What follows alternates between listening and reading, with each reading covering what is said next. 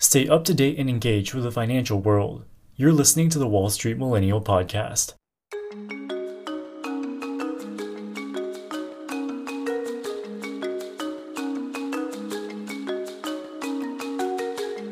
The streaming wars are heating up with dozens of companies competing for your viewing time and money.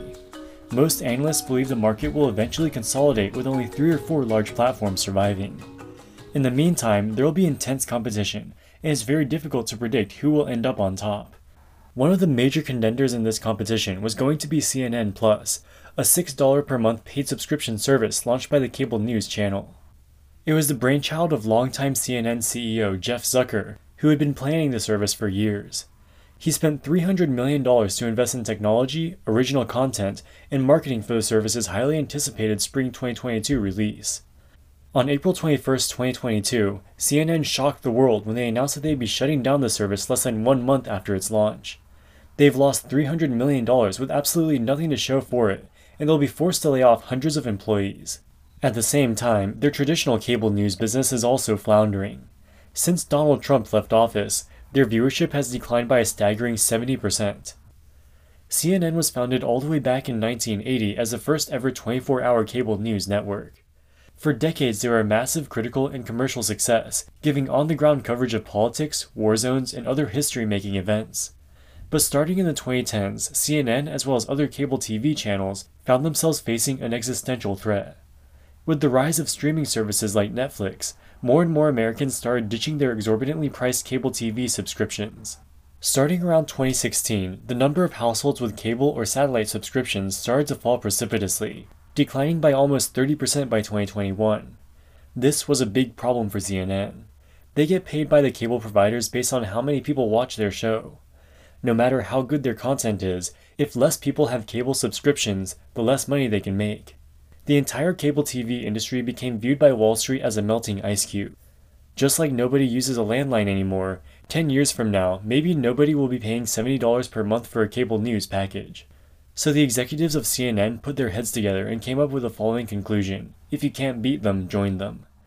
They decided to make their own streaming service called CNN Plus. They'd produce original content specifically for the service, so it wouldn't be the same thing you see on TV.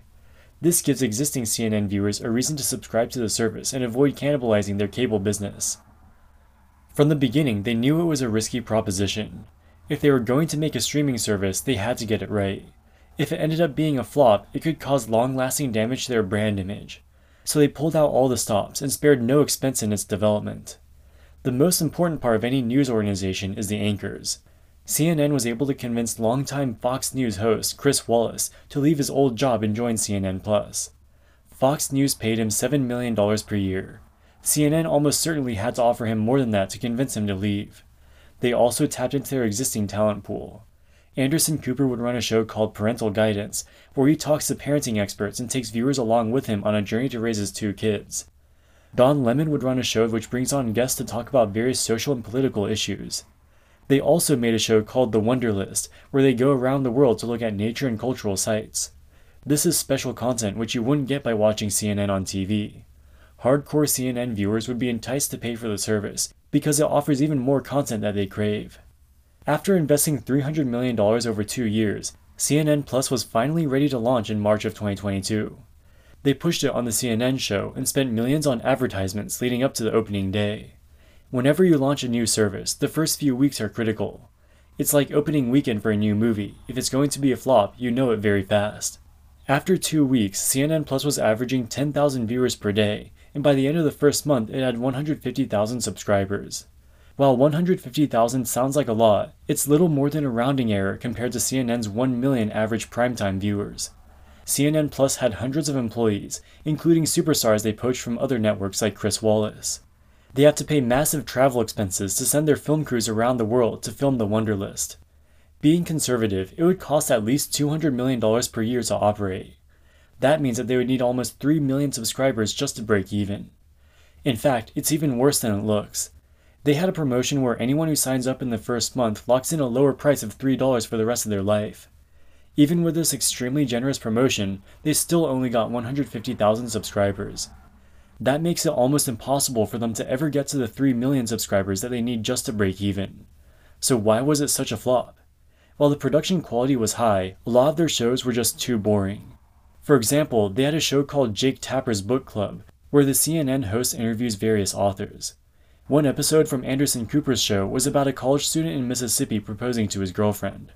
While I wish them a successful marriage, very few people would care about the love life of two random college students.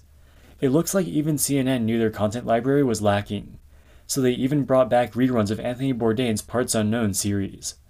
Bourdain was a legendary chef, and his show was extremely popular, but he's been dead for four years now, so they'll eventually run out of reruns. No matter how high their production quality is, the idea of a news streaming service has some key flaws and was probably doomed to fail from the beginning. If you want to find a book to read, you can just look up the top books on YouTube and find hundreds of videos giving recommendations. Why should you pay $6 to watch Jake Tapper's book club when you can probably find a YouTuber whose content aligns better with your personal interests? The same could be said for Anderson Cooper's parenting show, the cooking show they had planned, and many others. They also have news shows talking about current events, but even that's pretty useless. If you wanted to watch the news online, you could just use CNN's main YouTube channel for free. Why should you pay $6 a month for pretty much the same thing? It's always easy to criticize a failure in hindsight, but CNN Plus was probably a really stupid idea. If you're going to expect people to pay a monthly fee for a subscription service, you need to offer them something they can't find for free on ad supported platforms. That's why you need big blockbuster hits like Squid Game or Game of Thrones. CNN used to be owned by AT&T, but they recently agreed to spin off their media assets and merge them with Discovery. The combined entity is called Warner Brothers Discovery. Their main goal is to combine all of their content to create a streaming service, which can compete with the likes of Netflix and Disney. The combined streaming platform will include iconic franchises like Game of Thrones, the DC superhero universe, and the Discovery Channel. Longtime Discovery CEO David Zaslav was named CEO of Warner Brothers Discovery. He was long skeptical of CNN Plus. The first day the merger closed on April 8th, his first order of business was to perform a strategic review of the performance. The executives who created CNN Plus badly wanted their creation to survive. That's why they did the 50% off marketing gimmick in a desperate attempt to show high subscriber growth in the first month. But Zaslav saw through their tricks. He was appalled by how much money the previous CNN leadership was willing to spend on the project, and how embarrassingly low the subscriber count was. As a result of the merger, the new company is already saddled with $58 billion of debt, and its stock price has already lost a quarter of its value. The last thing they need is the cash burning CNN Plus business, which is projected to lose close to $1 billion over the next four years. AT&T acquired CNN when they merged with Time Warner back in 2018. AT&T's senior executives had no experience in media, and frankly had no idea what they were doing. Now that David Zaslav is in control, he will start the long process of righting the ship. As a result of CNN Plus being shut down, hundreds of recently hired employees will be laid off. One of those employees is Chris Wallace, who left his $7 million per year job at Fox News. He's probably regretting that decision right now. You've been listening to the Wall Street Millennial Podcast. Don't miss a minute wherever you go. Wall Street Millennial, signing out.